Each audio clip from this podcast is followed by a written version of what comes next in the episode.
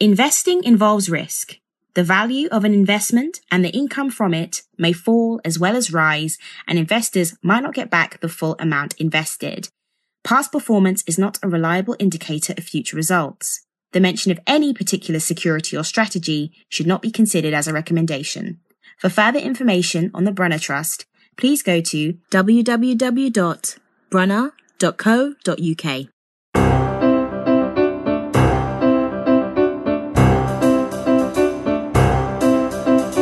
Hello and welcome to the sixth and latest installment of Connected Investor, the podcast from the Brunner Investment Trust. I'm Joe Lynham, the BBC presenter and former business correspondent.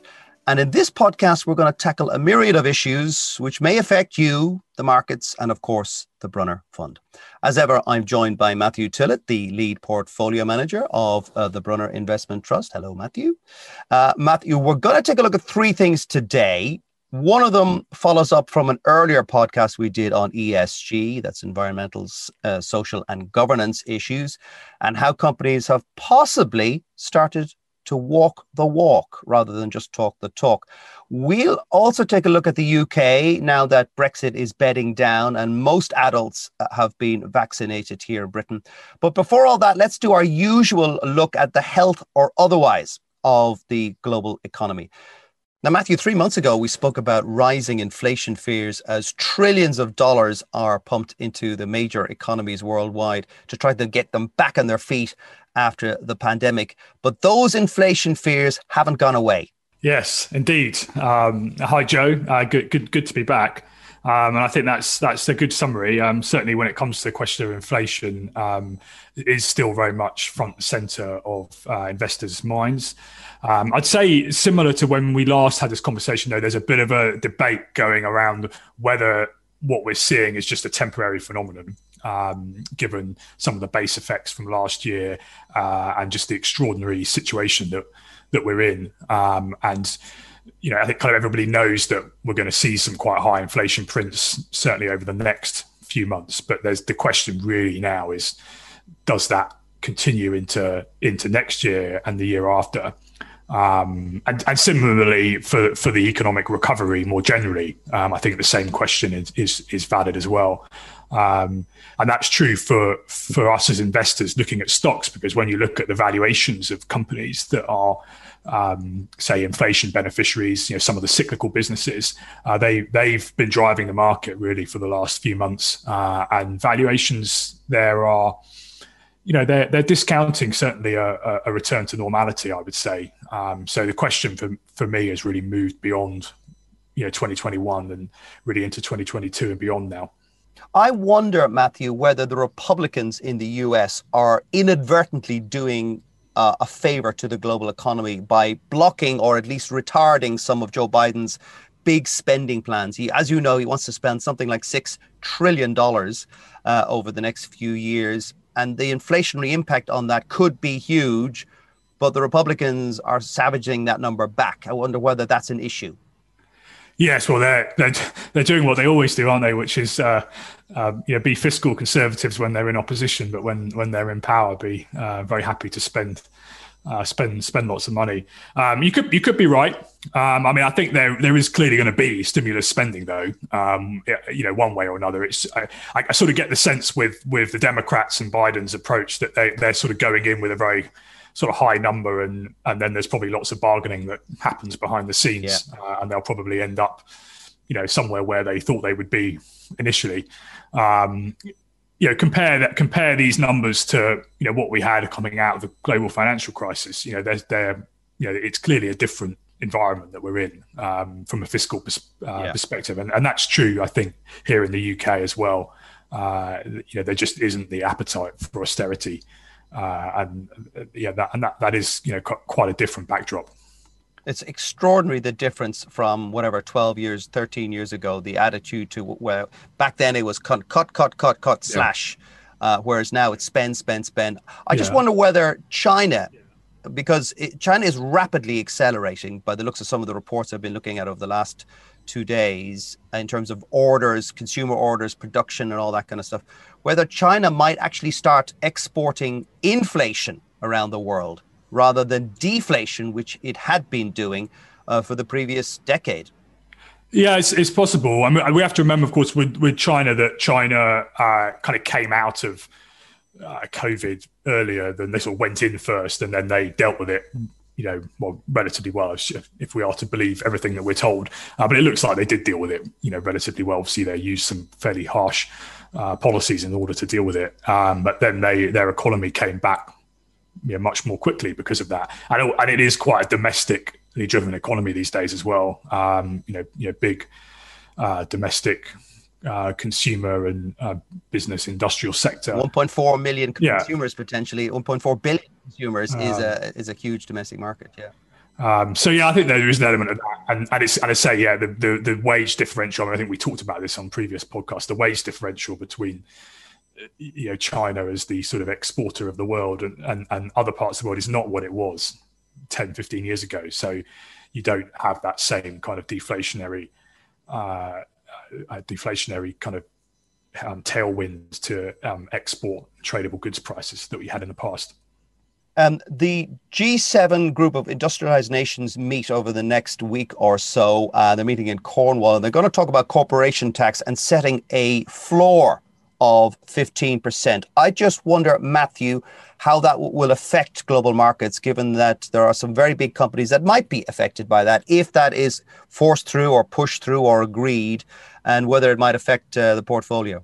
Yeah, I think it's uh, it's it's it's mainly targeted at a, a, few kind of very large companies that that uh, have, due to their business models, uh, most of them are in the technology sector, are able to bangs yeah, yeah, fangs, yeah. Um, uh, but they, but because of the way their business models work, they're able to to to use quite a quite clever corporate structures, and it's not it's not illegal. Um, it's just easier for for asset like companies to do this sort of thing. You know, you can you can sort of do transfer pricing and you know um, book profits in certain areas relatively easily, uh, and they, those companies have effectively been paying much lower rates of tax despite um, delivering masses of growth and um, you know, having huge revenue bases.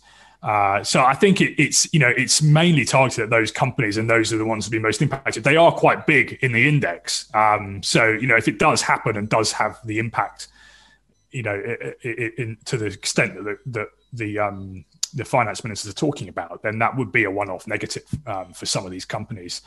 Uh, but clearly, there's you know lots of you know, lot, uh, there's a long way to go yet in terms of the details, um, you know, and, and, how it would actually be implemented. Uh, and in terms of our exposure, I mean, we we we're, we're a bit. Um, I'd say I'd say we're sort of underfanged actually relative to some of the other global uh, global uh, underfanged. Trusts. Yeah, um, you know, Microsoft's defanged. yeah, defanged. Yeah, um, Microsoft's our biggest holding. Um, they'd probably be impacted to some extent, but yeah, Microsoft, you know, is already you know, it, it, I wouldn't say they're the, you know, the biggest, uh, you know, the biggest sort of offender, if you can call it that. In this this regard, they already pay quite a lot of tax. Um, so I'm, I'm not I'm not too worried about it, to be honest, from from our, our own portfolio perspective. Stay with me, Matthew, and we're going to be talking about uh, ESG very shortly.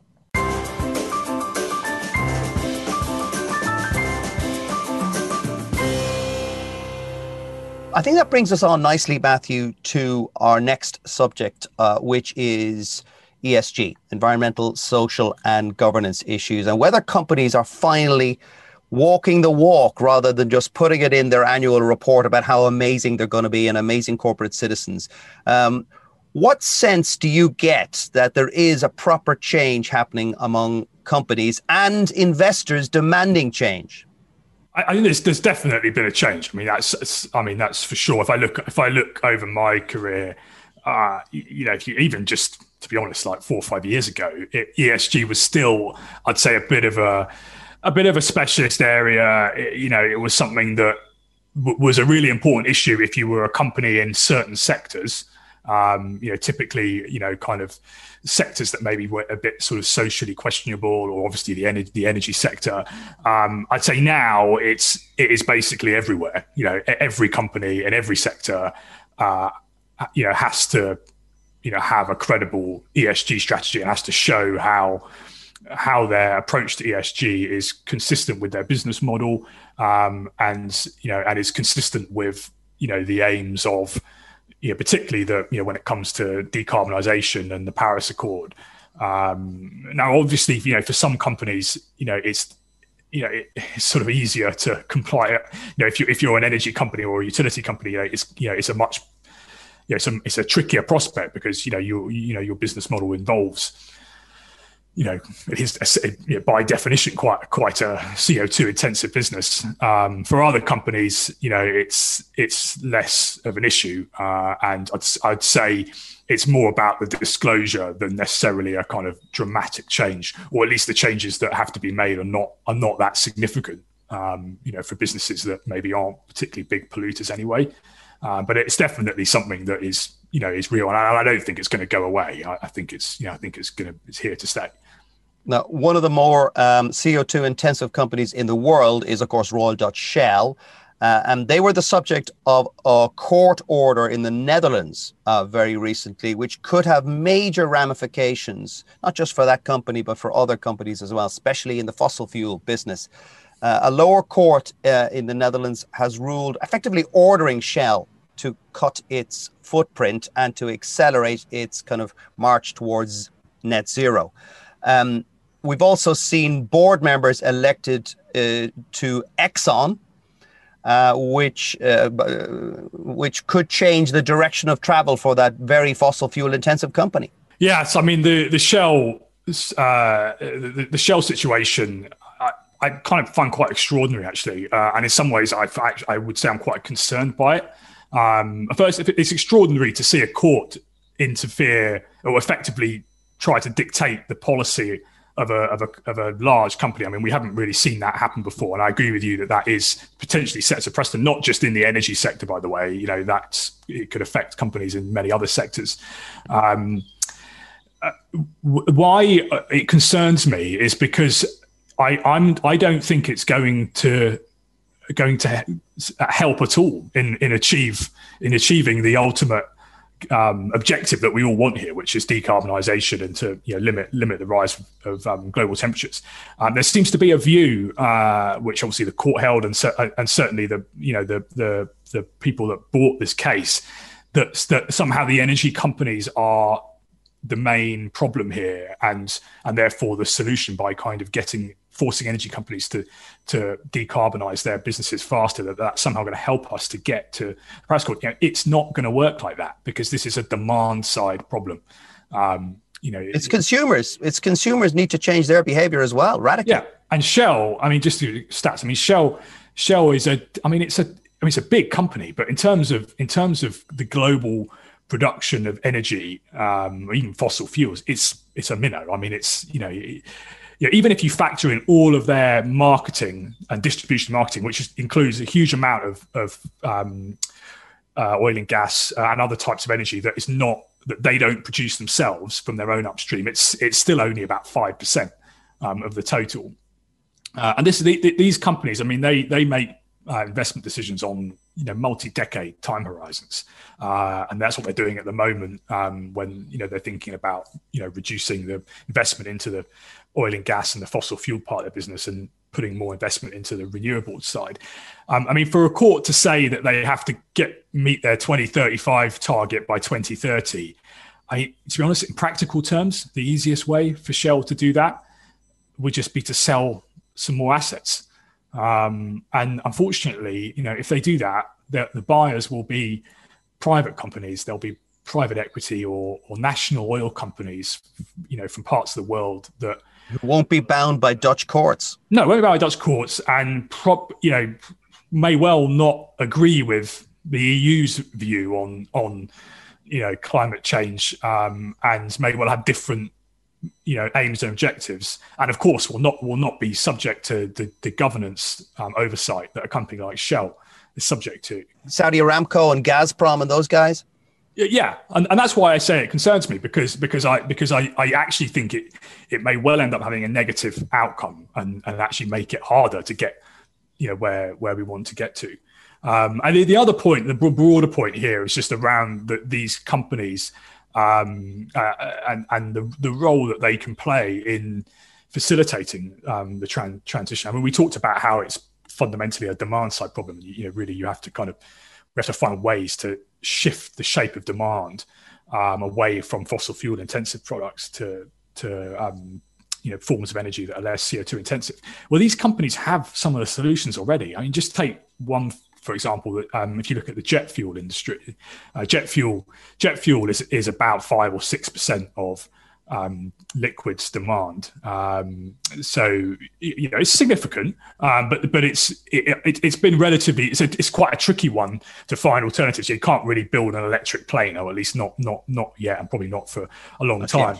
Um, but there are there is a, there are ways you can you can do it, and there's sustainable aviation fuel, um, which is much has a much lower CO2 footprint. Uh, Shell can produce that, and there's other companies that can produce it as well. But it's three times the price. Will consumers pay that extra price? Yeah, yeah. Or will yes, or will governments step in to mandate that that airlines have to buy this this fuel, and therefore, you know, the, the market will then you know determine the price, and it will get factored into ticket prices, etc. Um, you know, if that happens, then I'm sure I'm sure the industry will develop and the, the fuel will be produced. But it, it's not, you know, Shell and companies like Shell are not going to produce this sort of thing if there's no demand for it. Stay with us, Matthew. We'll be right back.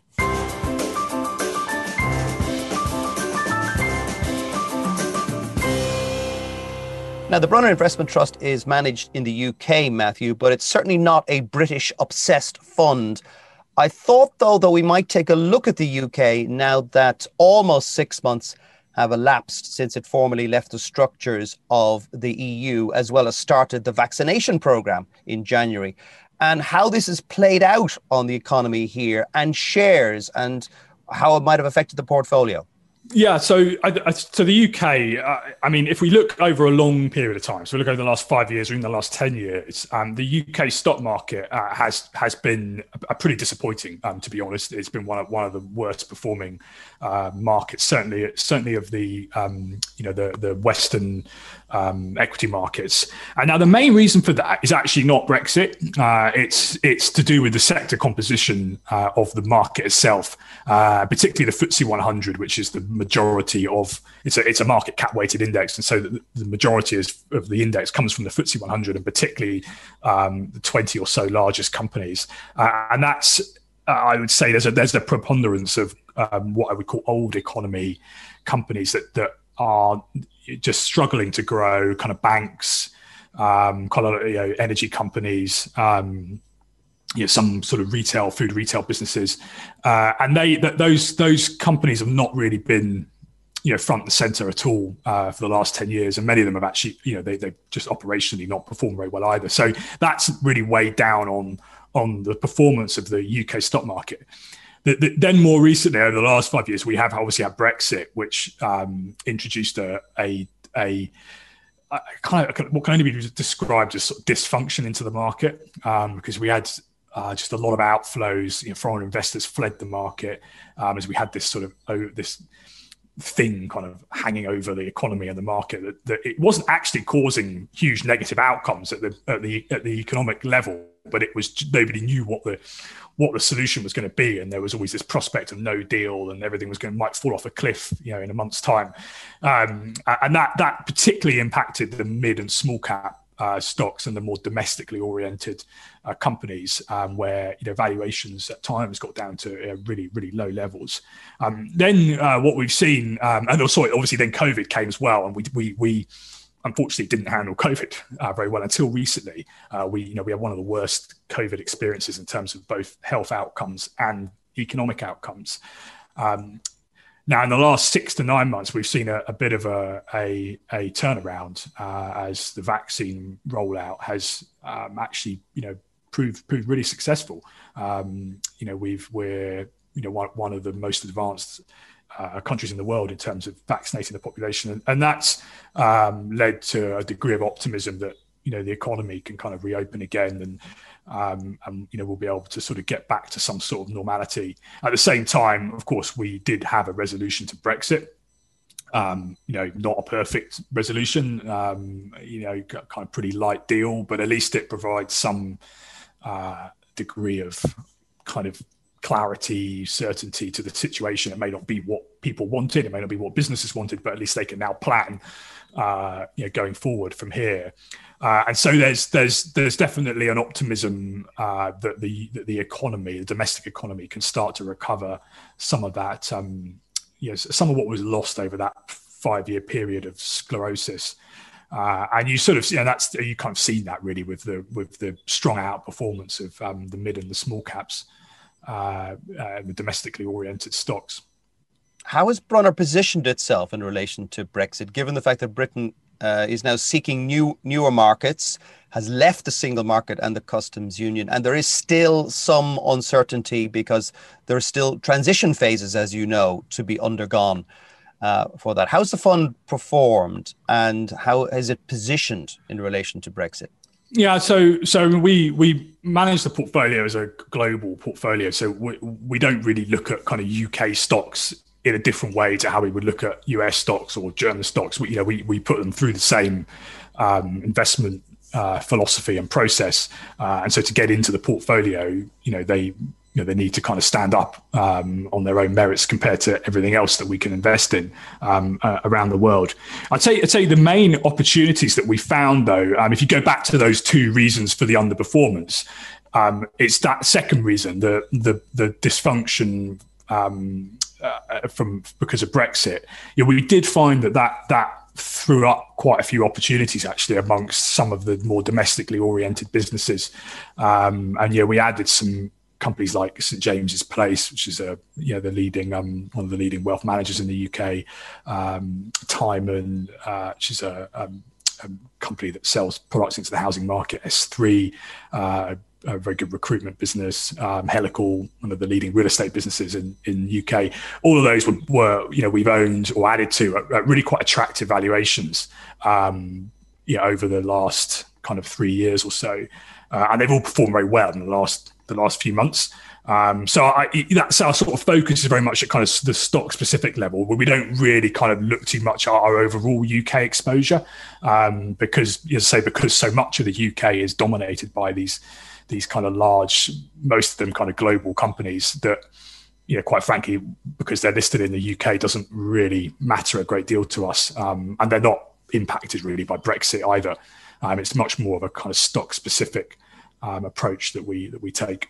Aviva uh, sold a pretty substantial stake in Brunner. Can you explain to us what the significance of that is for the fund, Matthew? Yeah, sure. So, I mean, without going into sort of very sort of long, detailed history, I mean, essentially what what's happened is, um, uh, if you go back several years, um, uh, there was a Aviva uh, was involved in a the company Aviva was involved in a in a corporate transaction. They acquired one of their competitors, and as a result of that, they ended up with uh, quite a large stake in Brunner.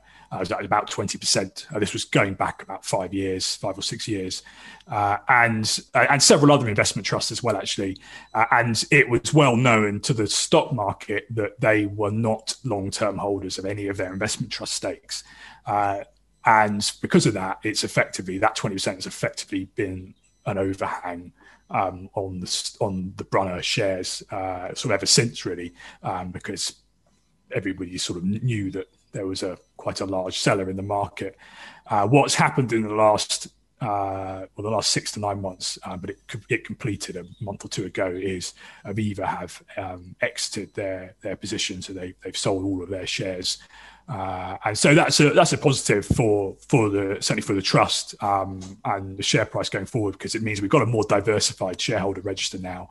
Yeah, that twenty percent has gone to a wide range of of um, investors, both large and small. Uh, and that means that going forward, um, where we, we, we, think there's, you know, certainly if you look at the discount that the shares trade on, there's every reason to think that um, that discount can, um, can, can narrow considerably from here. Obviously, the usual caveats, uh, Matthew, but looking at the share price, and of course, future performance bears no relationship often to past performance. Um, the share price of BUT, Brunner Investment Trust, uh, over the past six months has been a lovely little curve from bottom left to top right.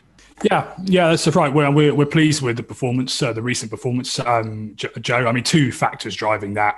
Um, clearly, obviously, first is just the the uh, performance of the net asset value, uh, which has been decent. Um, you know, decent growth over the last uh, six to nine months or so. Uh, but we've also benefited at the share price level from that discount uh, narrowing somewhat. Um, I think as we look forward from here, um, my my my objective is to deliver uh, more of the same. Um, you know, continue to to deliver good performance and grow that NAV, and and then hopefully we can um, you know we can bring that discount in in a, a bit more as well. Thank you very much. Net asset value for those of us uh, who uh, aren't familiar with NAV. Thank you very much, Matthew, as ever, the lead portfolio manager for the Brunner Investment Trust. That's all we have time for in this episode of Connected Investor. Thank you for joining me. Make sure you're subscribed. So smash that subscribe button, as the kids say. Uh, when, wherever you get your podcast, you can listen to Connected Investor on uh, uh, all sorts of platforms, Acast and Apple, whatever, uh, so that you don't miss it. And now, thank you all for listening. We value your views. we're keen to know what you think. So message us, please, through through the website, which is www.brunner.co.uk. From Matthew, from me, Joe Lynham, ta ta for now. Bye bye.